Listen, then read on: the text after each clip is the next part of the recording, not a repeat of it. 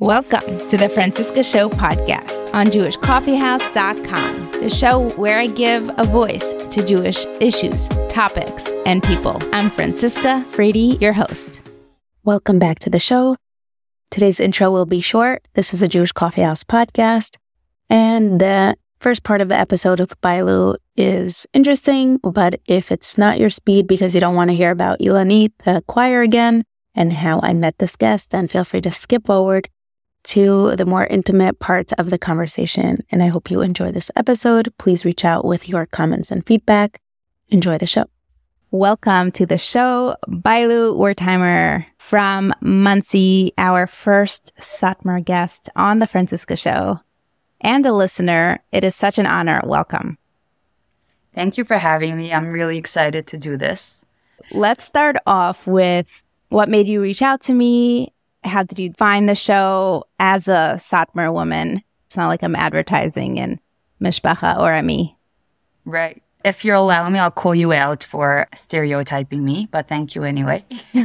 so I think I first heard of you just kind of like part of a conversation, like different sound bites were going around and different guests. I'm actually very into many different platforms and many different podcasts. I'm into politics. I'm into a lot of different things.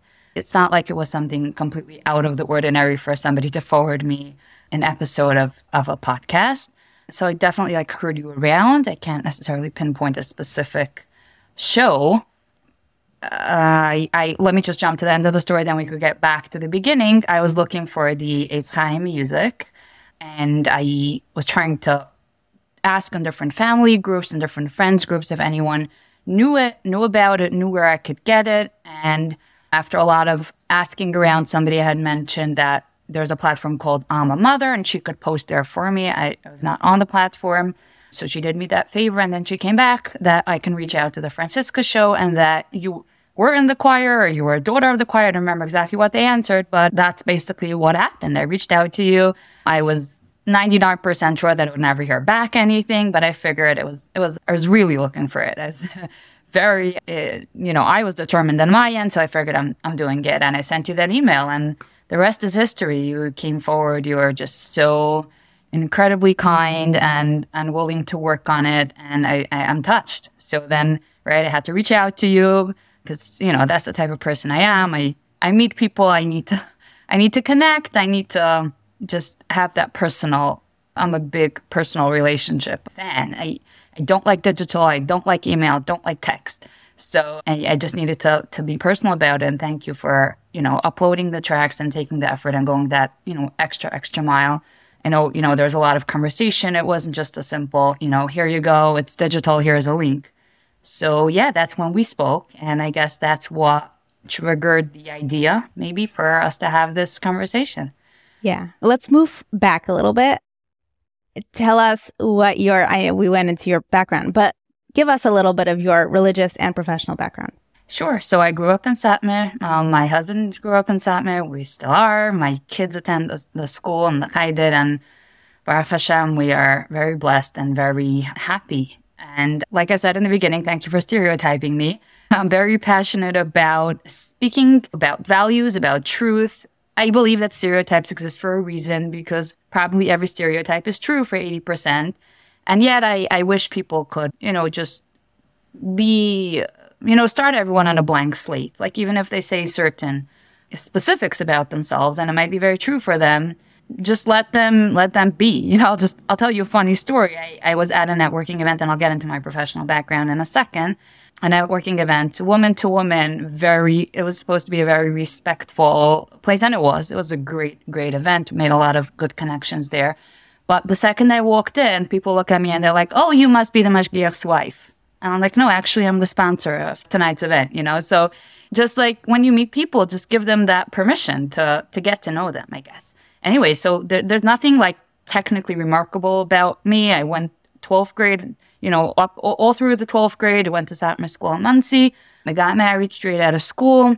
I always had a tremendous appreciation and connection to drama, stage, scripting. It grew with me as I grew older. I appreciated it on different levels, but as a girl, it was definitely the glitz and the glamour and I know I, I think in me it was that emotional connection and that emotional release that, you know, drama and stage and and acting and singing gives you.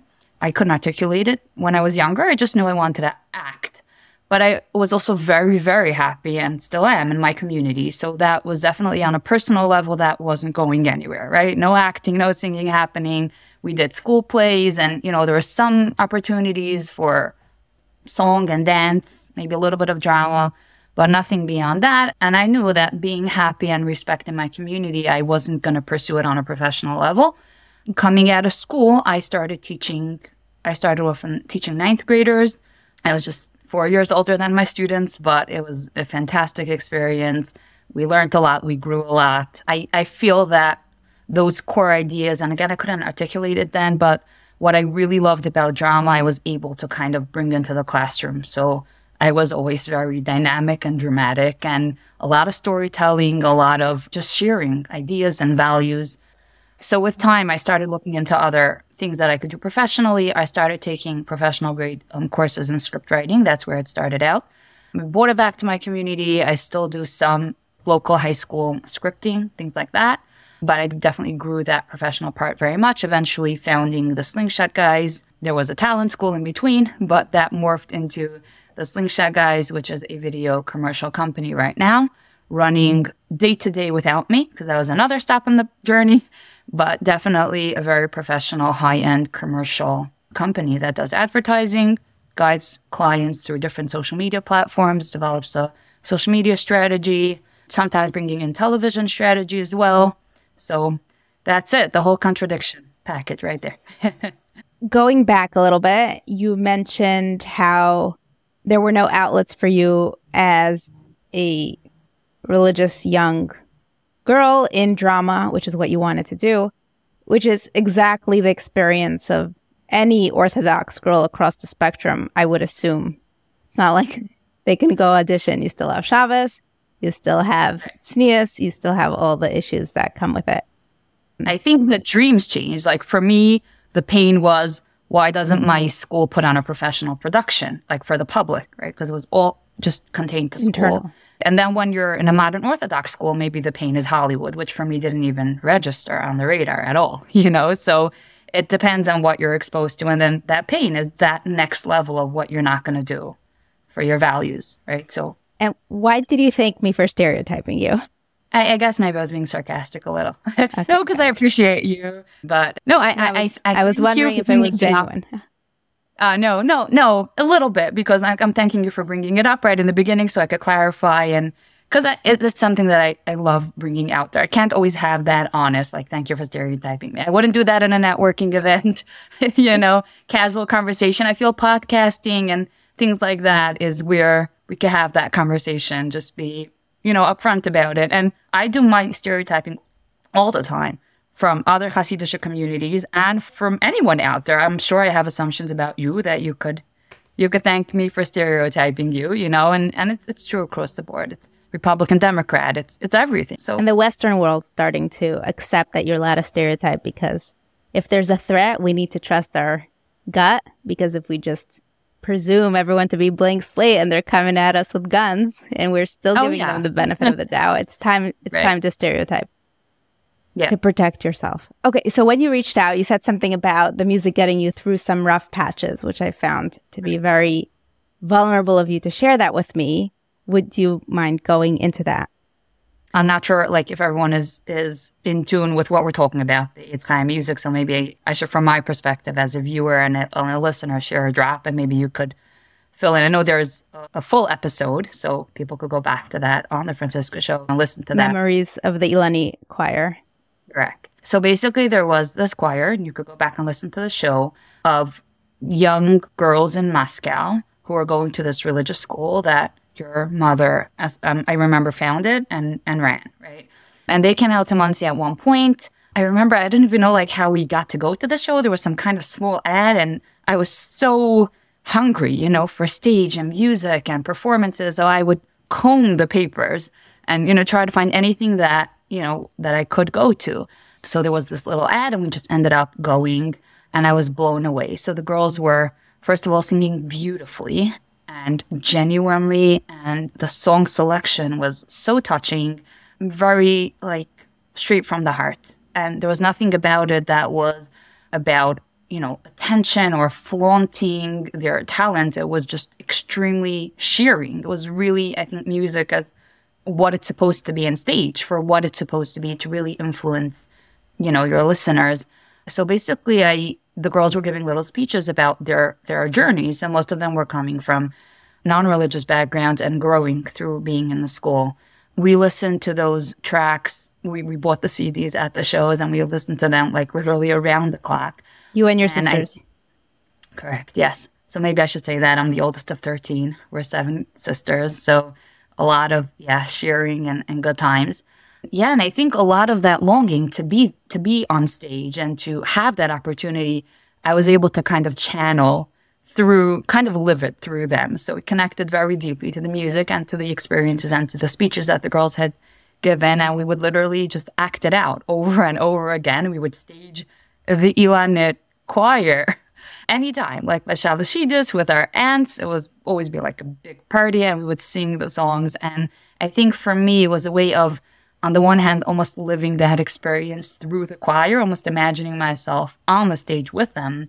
But on the other hand, I think kind of getting encouragement from that idea, from sacrificing for values, where, like I said, I'm sure every one of those girls had open doors to many other opportunities. They could have gone to schools where probably they could take their singing career or stage career a lot farther they were definitely, and after hearing that episode, I, I know that they were exposed to national competitions and festivals with other Russian schools. So definitely there was ideas and perspective and maybe dreams, you know, that they could they could go farther than what the choir was offering them. And to see people stand up for their values was tremendously encouraging. People who have the talent, have the stage, have the exposure, and I, I definitely went back to that multiple times. I, I don't think at that age I was able to articulate what I'm telling you now, but looking back, that was and and then just in general, the genuine sharing. I don't think you find much of that in America, to be honest. It's a hard skill to be able to be talented and then still stay genuine. Stay I mean, definitely there are multiple artists that I've taken that inspiration from.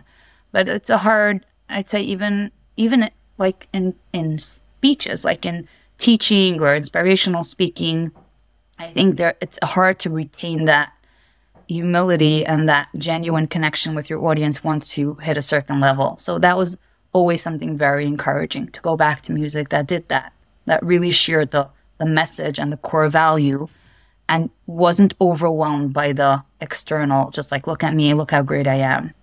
So yeah, the rough patches are were that, that emotional struggle. Like I want so much. And sometimes you sacrifice for your values, for the life you want to live.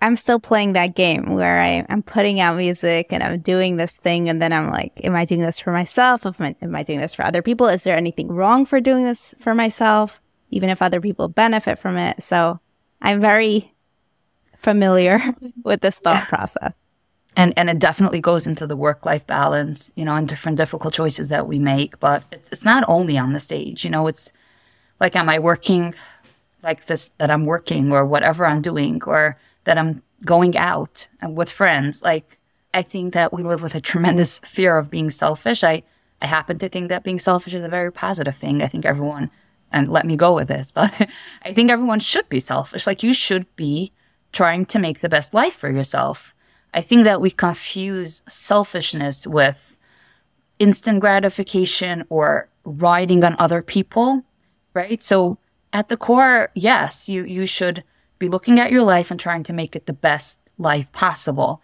but that needs to be, you know, with your family, with your loved ones, with your responsibilities, with your values.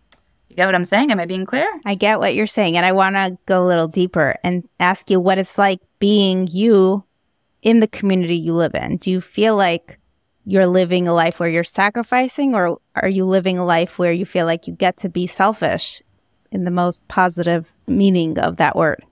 And the core of that word, which means I am constantly trying to make the best life for myself financially, uh, relationship wise, happiness wise. definitely I'm doing that. I I think I, don't know if it's a Western thing, if it's a an orthodox thing, if it's trying to be a good person thing, where we, we're like we don't allow ourselves to admit that we're pursuing happiness, but but that's really all we're ever doing. But having said that, I'm a very strong values person.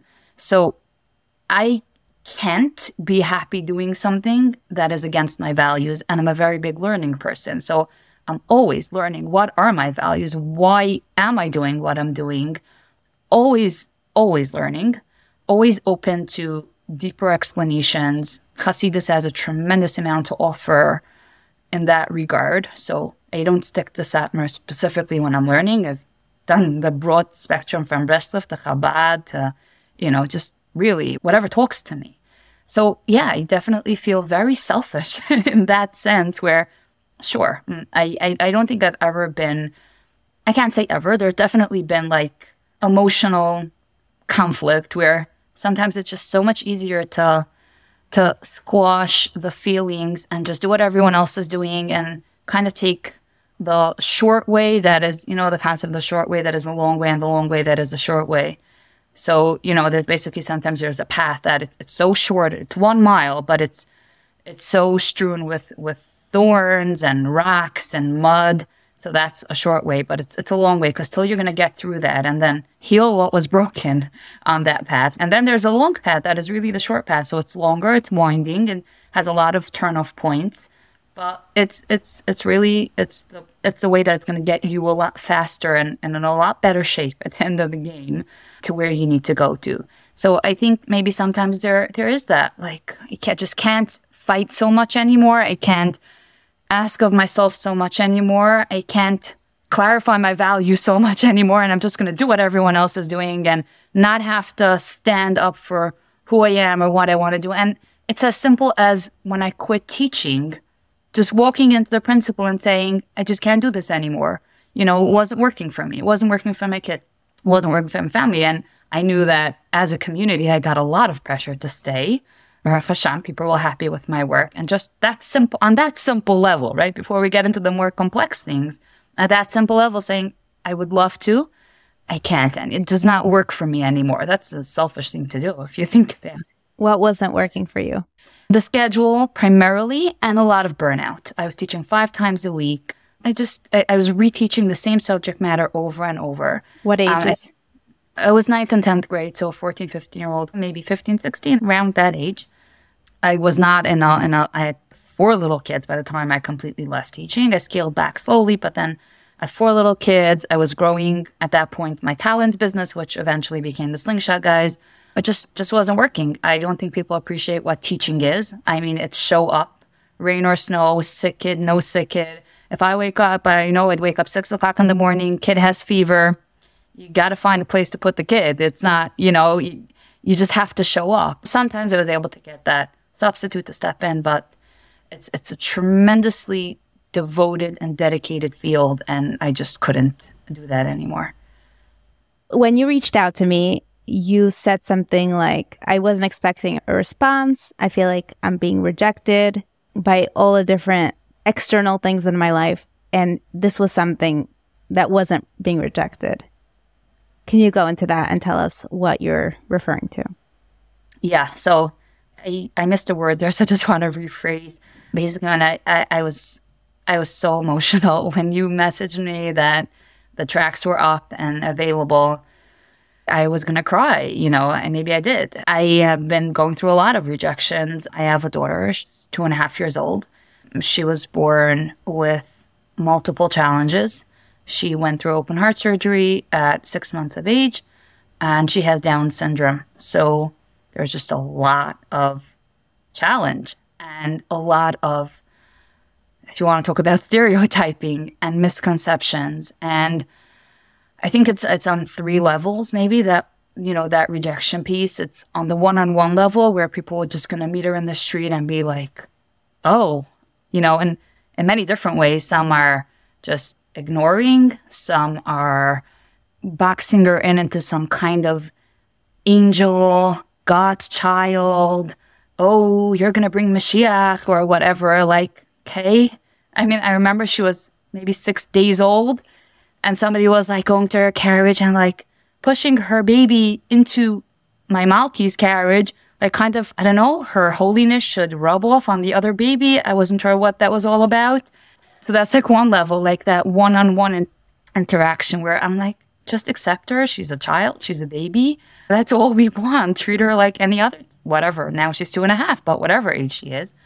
Then there's on a, I would say, structural level. I don't know what to call it, but where mainstreaming is still such a huge challenge, even in, in, in preschool. Like, I'm friends with mothers, and I guess the rejection wasn't only on my own experiences, but what, what I'm gearing up for and what I'm hearing is out there trying to get their kids into mainstream schools on a, uh, I would say, on a developmental appropriate level where the child is reaching all the milestones and having all the skills that any other child of that age has.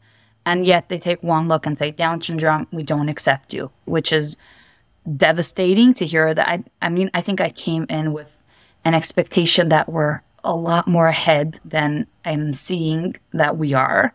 So that's another level of rejection where it's an official rejection from an institution or or a group or whatever it is just by hearing the words Down syndrome. And then there's the government level. So just applying for different therapies or different services or even items that technically in the insurance booklets they're covered and they should be covered. And then just having to fight so hard when we live in New York and we pay so much taxes and there's so much funding officially put away for this population. And then why is it so hard when it gets down to it to cover what the child needs to get covered? So it's just been two and a half years of talking myself blue in the face to the point of no oxygen. Baruch Hashem, a lot of breakthroughs, a lot of wonderful people coming forward and helping, and yes, helping us get what we need and being accepting. Her babysitter was amazing. A lot of different workers that we've had with her were incredibly inclusive, and our family for sure, hands down, accepting her, loving her. Somehow the negativity just always has that much more power. So it's just to reach out to a stranger and ask for something just because it's, you know, it's something that's meaningful to me that I've been looking for and to get a response of yes, you know, well, you know, I, I'm, and a lot of the rejection, it isn't even about the final result. It's not even about do we get the service or do we get it covered? It's about the attitude of like, no, no, no, we don't do that. It's not, co-. you know what I'm saying? Like, I've been on, on the phone with a with insurance wiped the floor with me for even daring to ask and and in the end we got it covered you know like she needed transportation to her different groups and the things that she was attending which is a covered service non-medical transportation and what the rep did to me for daring to ask you know so that the attitude it wipes you it wipes you out and going back to like that selfish piece, so many times it would be so much easier for me to just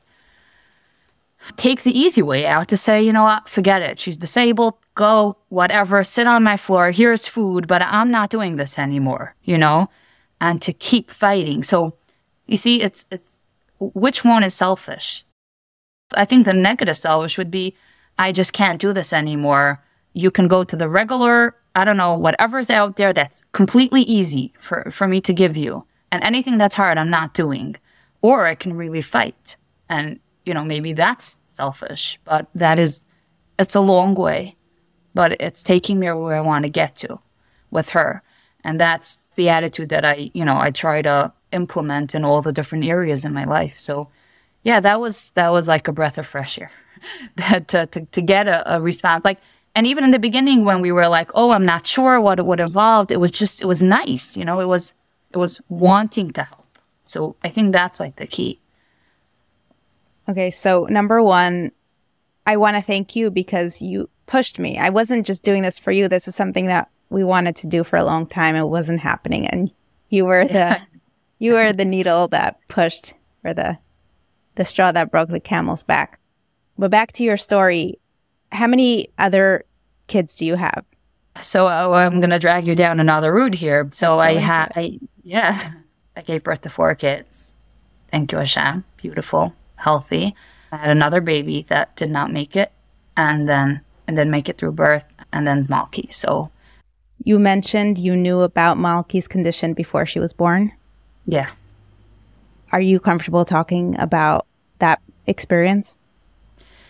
I'll say what I am comfortable saying in public, but I, I do want to very much talk about when you struggle privately. There, Malki is a very public challenge. And, you know, she's with me. She's out there. Her challenge is all over her face, on her fingers, wherever you look at her, it's there. And then there's there's private challenges. So, yeah, I was expecting Malki, you know, going around happy. I remember my mother-in-law had made a. She had married off a month, literally four weeks before Malki was born and I was just there, you know, and everyone was like, oh, so nice. So when is the baby due? You know, and yeah, smiling and just being part of everyone. It was excruciating, very difficult. It, it was a choice that I made, you know, I, and, and I knew why I was making it. And we don't always have pretty choices to make. It was like going around expecting a baby and everyone knowing the diagnosis, which I, not for me to do that. I, I just, that was not something I could do. Or putting up that front. Our parents knew. When you said choices, you made me think about abortion or I, I don't know, abortion specifically, or giving the baby up for adoption. Right. So that's another level. So we went through a very excruciating nine months. Uh, it was nine months. I mean, probably six months that, you know, we were living with a diagnosis. In the beginning, we had gotten a, a terrible, terrible diagnosis of uh, so Down syndrome is trisomy 21, and we originally had gotten a diagnosis of trisomy 18, which is considered non-compatible with life. However, I personally know three children with trisomy 18 who are alive, very compromised, but but definitely alive. So we, you know, I'm not going to get into the details, but we did have our Dayan on our side, and and he was guiding us very compassionately through our different options. I, I don't want to get into details, but we did receive different tests that that are possible, more invasive, less invasive. There's something called a FISH test, which is a blood test. There's amnio, but whatever it is, we we got a very, you know, conclusive diagnosis of Down syndrome, and at that point, abortion was off the table. There were still a lot of health challenges with her, growth, and our doctor basically from the beginning he was it's actually a group. So there are there are some doctors that were genuinely delightfully kind, but the doctor that I was seeing to begin with was just don't do any intervention. And that was like once we knew it was Down syndrome, just let it go, you know, don't intervene. And that was like, she's not making it. For me, coming, you know, my previous pregnancy had been a stillbirth. So those words were devastating. And going back to choices, I remember like I I was like, Hashem, don't make me choose. Whatever. If you want to take this child, you want to do this to me again, that's in you. You want to bring her into this world, that's in you. But I'm not choosing. If if I have a choice, don't like don't like I, I couldn't see myself at a place where I have a choice to intervene and saying no, you know, you have Down syndrome, you don't get to live. I think I, I had developed a very deep appreciation for for life and for raising a child, you know, having gone through that loss. So Baruch Hashem, thank you Hashem, he, he didn't make me choose and she survived. She she kicked through it and we're very, very blessed to have her. For me, it was never a question giving her up. I knew if, if she's being born alive, she's mine. I fought for her. I I wanted to have her. She's she's she's my child, you know. And I remember right after she was born, it was so beyond my thoughts to give her up. People would ask me like, "Oh, is she home?" And you know, and and I'd say like, "Yes, um, yes, she didn't need to stay in the hospital." Like, and I was thinking purely medical. I didn't even, and they were like, "Oh no," I, I'm like, I'm trying to ask if she's living at home, you know. So I know that for many people, it is a choice, kind of. And I, um, I kind of want to say like I've been around the block enough to not judge, but I do judge. I do.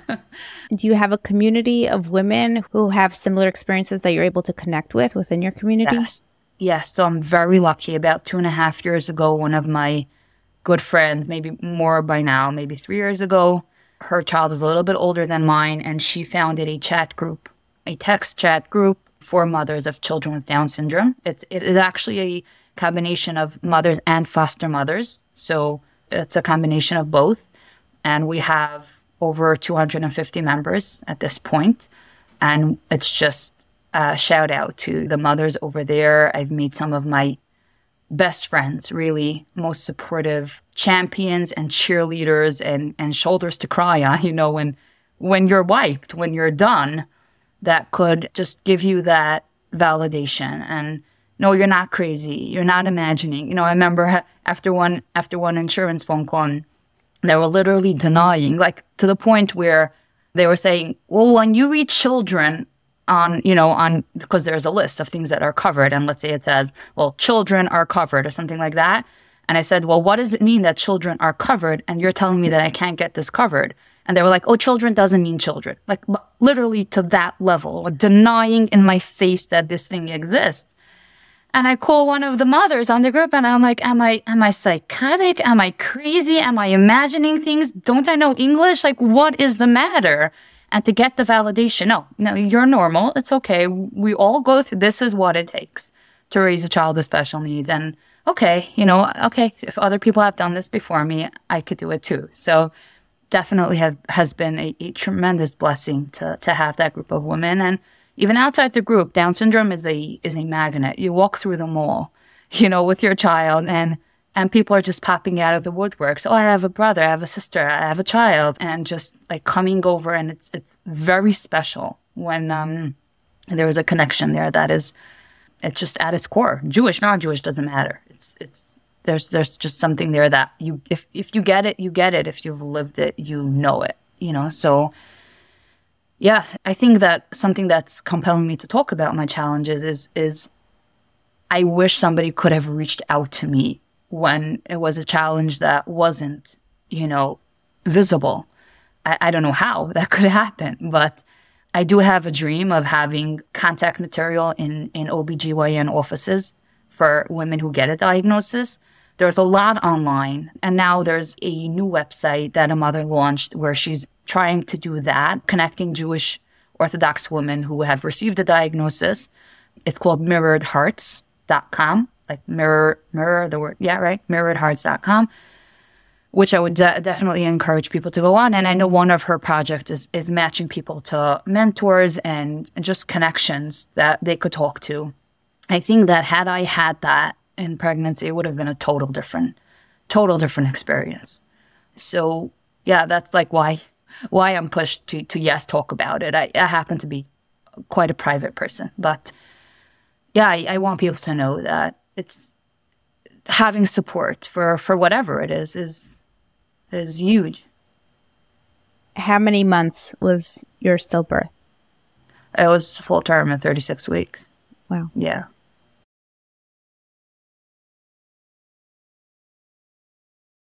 I don't think it's even something that I could talk about in public. You know, I've I've had close people go through that, and we've talked. It's it's a different language. I, I could talk Down syndrome. I could talk Down syndrome pregnancy. It's not something I could talk about. I've written a lot just for myself. I don't know. Do you feel like you've healed from that? Was having no. another baby? Not not Malky because it I mean, I'm I'm hoping, I'm hopeful that you know a healthy pregnancy and a healthy child could definitely. I think that there's a kind of trust that we have in life that it's steady, that it's dependable, that it's always going to be here, and that only old people die. And when you face death, literal, like unexpectedly, and where you weren't expected to meet death, you know, it shakes you in a place that is very foundational. And you almost need to like give birth to yourself again to to yourself to trust life again to trust that life i don't know if you could trust life again. It's more like to replace where that easy trust that life is life and it's always going to be around and that pregnancy results in babies that are held and loved and raised. So to reframe, I guess, I to, to, to fill up that what was broken with something new. I think that new thing is vulnerability and embracing that and not needing the trust, not needing to think that life is forever and that that the joy is always that what we try to build is is what we got. And and something else takes its place which i'm still trying to figure out what that thing is very much along the lines of vulnerability to appreciate that love is so special because it's so easy to lose it. When people just ask me how many kids you have it's always just like i i like wave to my baby. And i know you're around but i'm not going to make this uncomfortable and i just say five but when it's a deeper conversation, I it's something that was born. You know, it's it, it's alive. It's a life. It might have been only for myself. Most children, you share them. You share them with their teachers, eventually with their spouses. You just, the, the, you know, it, it's shared. You don't have exclusive rights to loving your child, but with a stillbirth, it's it's all for yourself. I don't even think a spouse could could share that. A husband could. It's those those months are yours, you know. It's he could be there for you, but he does not carry the child. Yeah, it's not a question I normally would feel comfortable asking. Yeah. I'm saying I'm saying what I'm comfortable saying. I I think it's something that I want out there. Like people should know that A, they're not alone. First of all, there are organizations to reach out to. There's a incredible organization called Knafayim that is tremendous, tremendously supportive and going through something like that. There's an organization, A Time, that is also has a separate division. You know, there's something else called Hug in a Box that was lately launched also to support. And to also know that, you know, if you walk into a room with 20 women, probably five women have been there, late stage loss. And to, I guess, validate yourself because it's such a lonely, it's a very lonely loss. You know, it was not also a public loss. It wasn't because I, I no was working from home. I mean, it was public in terms of family.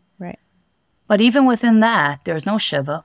There is no official, there's no funeral, right? There's no, I mean, there's, there's definitely. There was a, a belly and then there's no baby. I guess you need to appreciate the Hasidic world for this. So you can um, conceal pregnancies until the very. No, it's definitely there, but it's not a, it's not a conversation. I mean, between sisters, friends, sure, but it's not like, it's not like in the secular world, for sure not, where it's just this, like even a baby shower isn't really not, it's just very private. It's, it's special. It's yours until, you know, you're, you're pushing the baby in the carriage. No, not that it's verboten, you know, it's not forbidden. It's just a very private society. It's a very, what's yours is yours. And especially for me, I'm a very private person. So yeah, and I was working from home at that point, so there was no work environment. I wasn't going. I, thank you, Hashem. I always say, like, had I been teaching at that point, I do not know how I would have gone back. You know, with big teenagers in the classroom. So that's something I'm very grateful for. But it was very, very lonely. I'm saying even even in societies where it's more open and it's more of a conversation and it's like literally the baby's in the room before it's even born. I um, it's still still it's it's the loss is is yours. Nobody has lost this child but you. You know when the child is born and people have loved the child or whoever it is there are other people mourning with you. They also miss the person that isn't anymore. Nobody misses your unborn child. They could be sad for you but only a mother knows her child like that before the child is born. Like they have personalities. They have they have an identity. They have patterns that are uniquely theirs. Every child is, is a world. So when I say it's a lonely loss, it's not because you have to return the crib. It's only you have lost. That's it. Maybe maybe there are some husbands who who also feel. I mean, definitely who feel they have their own loss, but it's it's it's just very very lonely. So I think that's why I'm putting it out there. Maybe to make it a drop less, a drop less lonely. Thank you. I have two more questions for you. One, and it's sort of going back to our theme of stereotyping. From my cultural education, Satmar Hasidus doesn't recognize the state of Israel. So I'm just wondering if you have any information that you could share with us to say sure. what what it's like being in your community with the war happening and right. So I um gonna try to be extremely politically concise correct. about this. No, I don't know what you're gonna say. You're right. No, that's that's that's the fun part of this. I'll I'll, I'll say something uh, strong. So there's a person I admire deeply by the name of Rakefet. I believe his first name is Aaron. Brilliant, brilliant person, deeply Zionistic, and he tells his students that you can only be a Zionist, religious Zionist, if you've read and learned the Satmar Rebbe's books and thoughts and Sfudim, right? Which is what I call them. The point is that I am very deeply uncomfortable to go into it when it's it literally, it's not a book, it's volumes of information that you need to understand to appreciate what Satmar's ideology is. That being said, I think that the most concise way to say it is that Satmar's opposition to a, a exclusively Jewish government governing the land of Israel is against the uh, called Talmudic and halachic tradition. It's very, very much rooted in halacha as we live it. Okay, nothing political, nothing to do with yes, is there a Palestine? Is there not a Palestine? Do the Arabs have property rights? Do they not? Uh, have people have history? Nothing, zero to do with that. Okay, so all the politics aside, it's it's rooted in halacha, down to that. So people who who live it, who breathe it, who study it, study it, and they and they learn from their rebbes and they learn from whoever they want to learn from, and they Okay, let me just stop you. Like yeah. Shlomo Melech, he was, and, and, that was really the height point of the Jewish nation. Like that's when we were right. at our best. And then number two is halacha evolves as circumstances change, as history changes. Halacha evolves as well.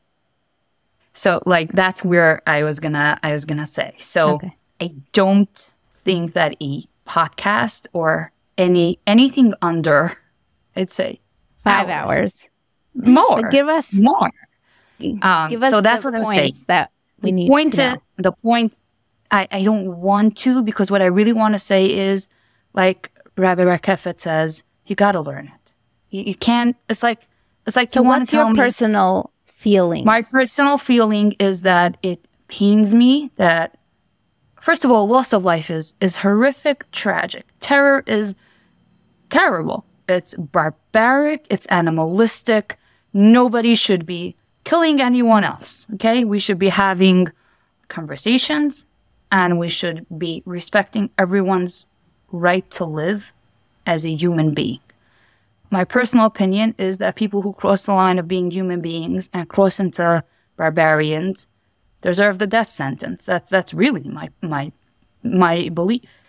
That's horrific beyond that, I would really say it's rooted in the understanding of what halacha is. Definitely different circumstances. I, the way I look at it, it's not halacha that changes. It is mitzias. What do we call mitzias? Not reality. That's too, too deep. But, you know, I'll, I'll give you a simple example. Like, sourced in the Gemara, right? Sourced in the Talmud, a baby born at seven months and I might be getting this wrong, maybe seven, maybe eight, but there's a cutoff point that where a baby cannot survive. And therefore, you're not allowed to be Machal Shabbos to save the, the baby. because there's no chance of survival. Now, obviously, that is not true today. We've had every single, I mean, anything over, I've heard stories, babies born at 25 weeks. So definitely there are realities on the ground that change, at which point the reasoning behind the halacha has changed and therefore the halacha has changed. But it's not the sources. So I really like, I don't think that we could, I don't want to get into it because even what you said, Shlomo HaMelech, this, that, it's, I, I don't even want to address it without having first of all, I'm not the authority, right? I've learned what I've learned. I'm comfortable with what I believe in.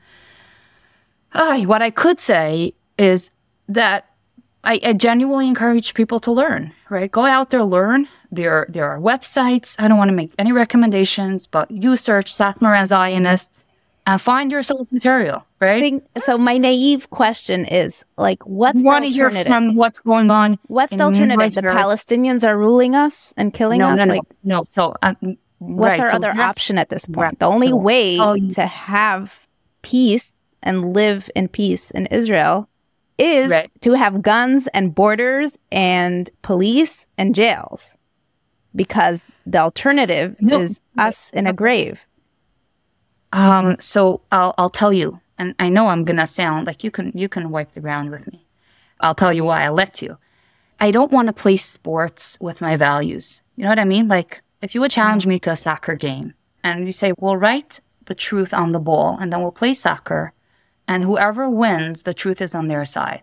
No, I'm sorry. We'll write a statement, right? We'll write whatever, and then you play with it, and then whoever wins the game, the truth is on their side. It's obviously like Okay, let not... me rephrase. When no, no, no. Let me let me tell people, you. Okay, no, no, no, no. Finish. Let me let me finish. Podcasting conversations is a sport. I like it for. I mean, it's genuine. Everything I shared is genuine, but it's what is it? It's sound bites. Uh, you can throw, and I'm going to be quiet. You can throw every challenge in my face. I'm not going to respond because all I can really answer is that people need to genuinely want to understand and sit down. And I've invested a lot of time learning the other approach. I know all the questions you're going to ask me. Okay. What's the question I'm going to ask you? I'm going to ask you this. No, this. How are we going to survive? What's going to no, happen? No, no. When a Jewish soldier dies, do you feel like they died to protect you? Do you feel like they did something for you, or do you feel like it's completely unrelated to you because Hashem runs the world? and no, it's not, not according to your halacha. Neither. I feel, I feel, first of all, devastated for the loss of life in of itself. Okay, that I, I get, but we also feel devastated crushed. by Nigerians and Christians being killed also. But it doesn't affect you oh, personally. Like Jews are affected. Nation. I'm sorry. By, no, I'm, that's not politically correct. But I, I do feel closer to my nation, and definitely if somebody who has sacrificed for the same values I sacrifice in terms of, you know, Shabbos, kashrus. If they're, you know, I, I, I, definitely feel closer to them than I feel with somebody that I don't share values with or, or even just less, right? So definitely a, there's a closeness and a connection and, and a, a, life that I care about genuinely. I also feel as growing up in Satmar deeply valuing the Rebbe's approach, I feel very sad that that to me is a almost a wasted war. And let me just finish to finish my thought, like because I know that it's going to go, oh, but what should we have done? You know. So when I say these things, it's like saying I'm sad when someone dies of cancer. Cancer is terrible. I wish cancer had never, you know, entered this world. Do I have a cure for cancer? I don't. Do I wish somebody could find a cure for cancer? Of course I do, right? So this is where I am. I'm not the genius that understands the politics. I have I actually have a book that's I'm scheduled to arrive in January about the history of the state of Israel and the politics around it. But I'm not the genius that is going to find the people who are who are diagnosed with cancer in your community, in our communities, what do they right. do? They go to the hospital and they take treatments. Right. They're buying right. into whatever is available, right? They're not saying. Hashem decided this for me, so that's it. I'm just going to no, surrender. So, so, and not do anything about it. Right. You don't know. I don't know what to tell you. It's like, to me, it's like I, am I'm, I'm getting the same feelings as I got when, like I said, just don't make me choose. Right. Like, do I do I intervene to save a potentially very sick child and, you know, pregnancy and bring the child into the world for, for suffering. And what we, you know, what we were dealing with then was uh, a lot worse than, than the reality turned out to be, right? And then, or do we go for, let's say, if abortion is an option, or do we just go for doing nothing and which the doctor is telling me the child is going to die? And halacha says, I'm allowed to, I don't have to intervene. So sometimes there are just no choice. There are no good choices. Now, I want to throw something very, very maybe fresh idea out there that because, and I think that's going to give you an appreciation for what it means that Satmar's opposition to a exclusively Jewish government in the state of Israel is a halachic problem, right? It's based on halacha, nothing to do with politics and nothing to do with the changing realities or politics in the state of Israel. So I'll tell you two ideas. Number one, even if the entire state of Israel had been in a completely peaceful place, right, with no military opposition, meaning there are still, you know, people, um, nations that oppose it, because that's one of the foundational problems is that it's opposed by the nations of the world. Okay, so the, no, there's still that political opposition, but there's no military opposition. There's no wars, right? It's just a completely successful, peaceful country. Satmar would still have an issue with that. Okay, that's one idea to maybe try to absorb how much it's rooted in halacha, period, right? Nothing to do with politics and nothing to do with terror and nothing to do with wars, okay? On the other hand, on the flip side, if the government does the exact same thing, right? And yet 51% of the government is not exclusively in Jewish, meaning to say that there's a, a 51% of voting happening within the government, which is not Jewish per se. So it ceases to be a majority of, ex- you know, it's, it's, it's easy to be an exclusively Jewish country, right, as a majority, then I believe, and again, I'm not the authority, but I believe that Satmar would be fine with it. Satmar is fine with a Western democracy based on Judeo-Christian values in the Middle East. We love that. it's, it's, that's what I'm saying. It has to be learned to realize how far this is from a political conversation. And by the way, just another interesting tidbit that the Satmar Rebbe himself would call out anti-Zionism outside of the Gemara conversation, right? Outside of the Halacha conversation, he called it anti-Semitism because that's really what it is, right? But what about Shlomo um, Melech? Yeah. You said he didn't want to go into it. No, I could go on. I mean, I don't even understand why it's a question because the problem in Satmar is that we were exiled. That's the whole problem. So because of after. Because we, oh, I'm sorry. I didn't realize like we're really going back to the basics.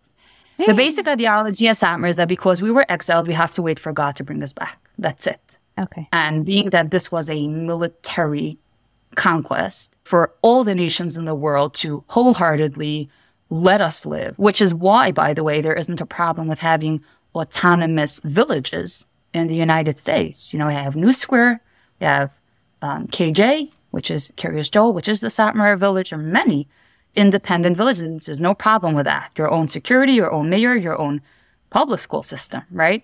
It's the idea of having rebelled against the nations. That is the problem. And so military force becomes problematic to me, even though I, I well, the state was deeply, given sort of you know, after the Holocaust. so, so that's why I said, like, was it? Was it not? Was it forced? Were, was there, was there a lot of debate? And, and what if and this then, is the process of Hashem giving us back? Like, so it, it doesn't. Right. I don't think it's going to happen in one day. No, I don't either. So this, I either. according to a lot of people, this is part of the process. Derech HaTeva, yeah, we're not living. I, I know, like I, you're not surprising. I believe that people should should learn. I really, on, on both sides, I think Satmar people should understand where the other people are coming from, and and and I want none of this to be like a political no politician has a right to. You know, in the movies, I don't know if you ever watched yeah. a movie, and that's me stereotyping again, but let's say, you know, when execution style, you have like it's a crime, a political show or whatever, and the messenger, the hired killer, is there at the end, and he says it's not personal, and then he shoots the person, right? That's that's essentially what you're saying. It's not political, except it is political. It's all political. Maybe to you it's not political, but it's right, political no. to everybody else. Right. Oh, that's literally That's their so politics. unsafe. That's I'm their life.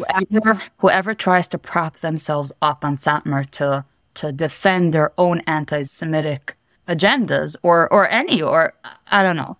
It's it's just I, I believe it's no one's paying enough attention to really study it. Although say, oh, some of the Jews don't even Oh, believe in their but own that's state. what- Great, that- let me roll with that headline. Right. They're- That's exactly what I'm saying. That I don't want to have the conversation so that other people could go and find sound bites that I said and use it for their agenda. Like if you're genuinely curious, yes, I I do But they're that. doing that already without this conversation.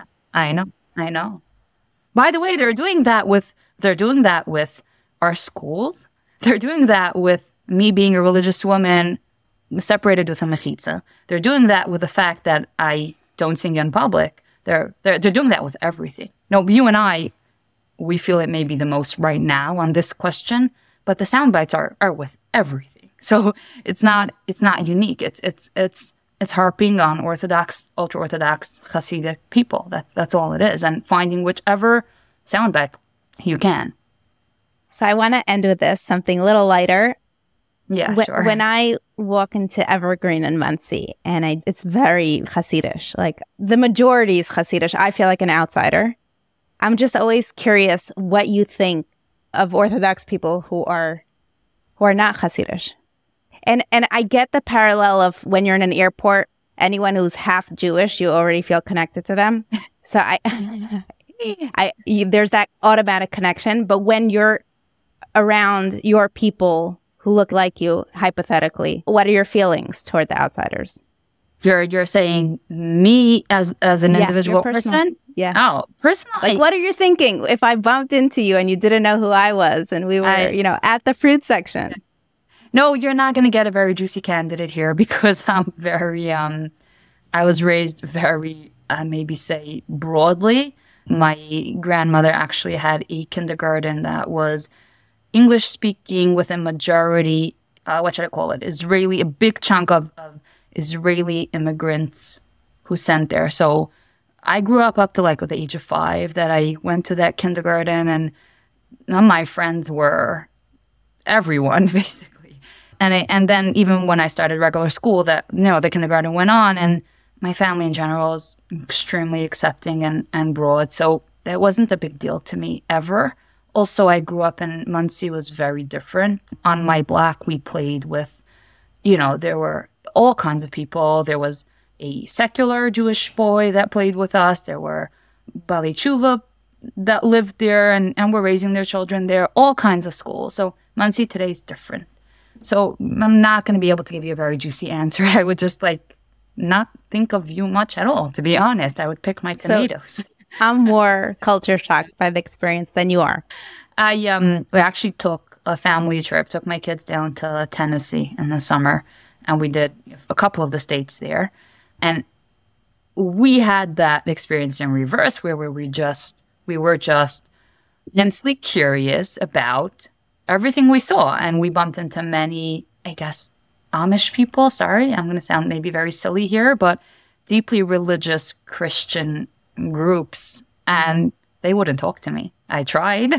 I met a cute teenage girl and I was like, we were standing in line for something and I was like, where are you? And who are you? And where are you from? And what are your beliefs? And she completely ignored me. Uh, maybe, maybe she didn't understand English. I don't think so. But I think that's very natural just to have that, that intense curiosity. And my husband was schmoozing up every, every Southern person really trying to learn. Every place we stopped, it was like a conversation. So definitely, It is because you're very exclusive. You know, if you go to YU or Stern, you blend in, or Touro, you blend in with people from all over. But the, Yeah, I you're, mean, you're I- never going to go to a school where I would go to a school. So I don't have access to someone like you. So I'm so thrilled you listened to my show and that we got to talk. That's that's I'm- where I'm my thrilled. awe comes from because I I, Right. I I get to ask you my stupid silly questions. No, no, I love this. I could really say that the the biggest blessing in my life, I mean one of, is being comfortable being challenged. And a lot of conclusions I came to came from bumping into people who really challenged me. You know, I, I've come home from events and told my husband I, I really need to think about this. This it, it threw me. it, it really it really rattled me a little. I, I need to revisit this conversation. Let's this topic. I need to clarify, um, you know, what I believe. So I need to learn. I can't parrot because I uh, it's too easy to throw me off like this. You know, to me, it's a major blessing to have people who are who are curious enough and bold enough, or or maybe they just don't value me enough to be scared of me, but I would say for most normal people to to be bold enough to say, "Hey, you know, what is this? What what do you believe in?" and and to give a chance to clarify. Thank you so much, Bylu. This was yeah. so great. It's, it was great. I, I I really had a nice time. So great yeah. speaking to you. We'll be in touch. Thank you. Yes, thank you. Be well. Thank you for listening until the end. Please reach out with comments and feedback. I enjoy hearing from you. And see you next time.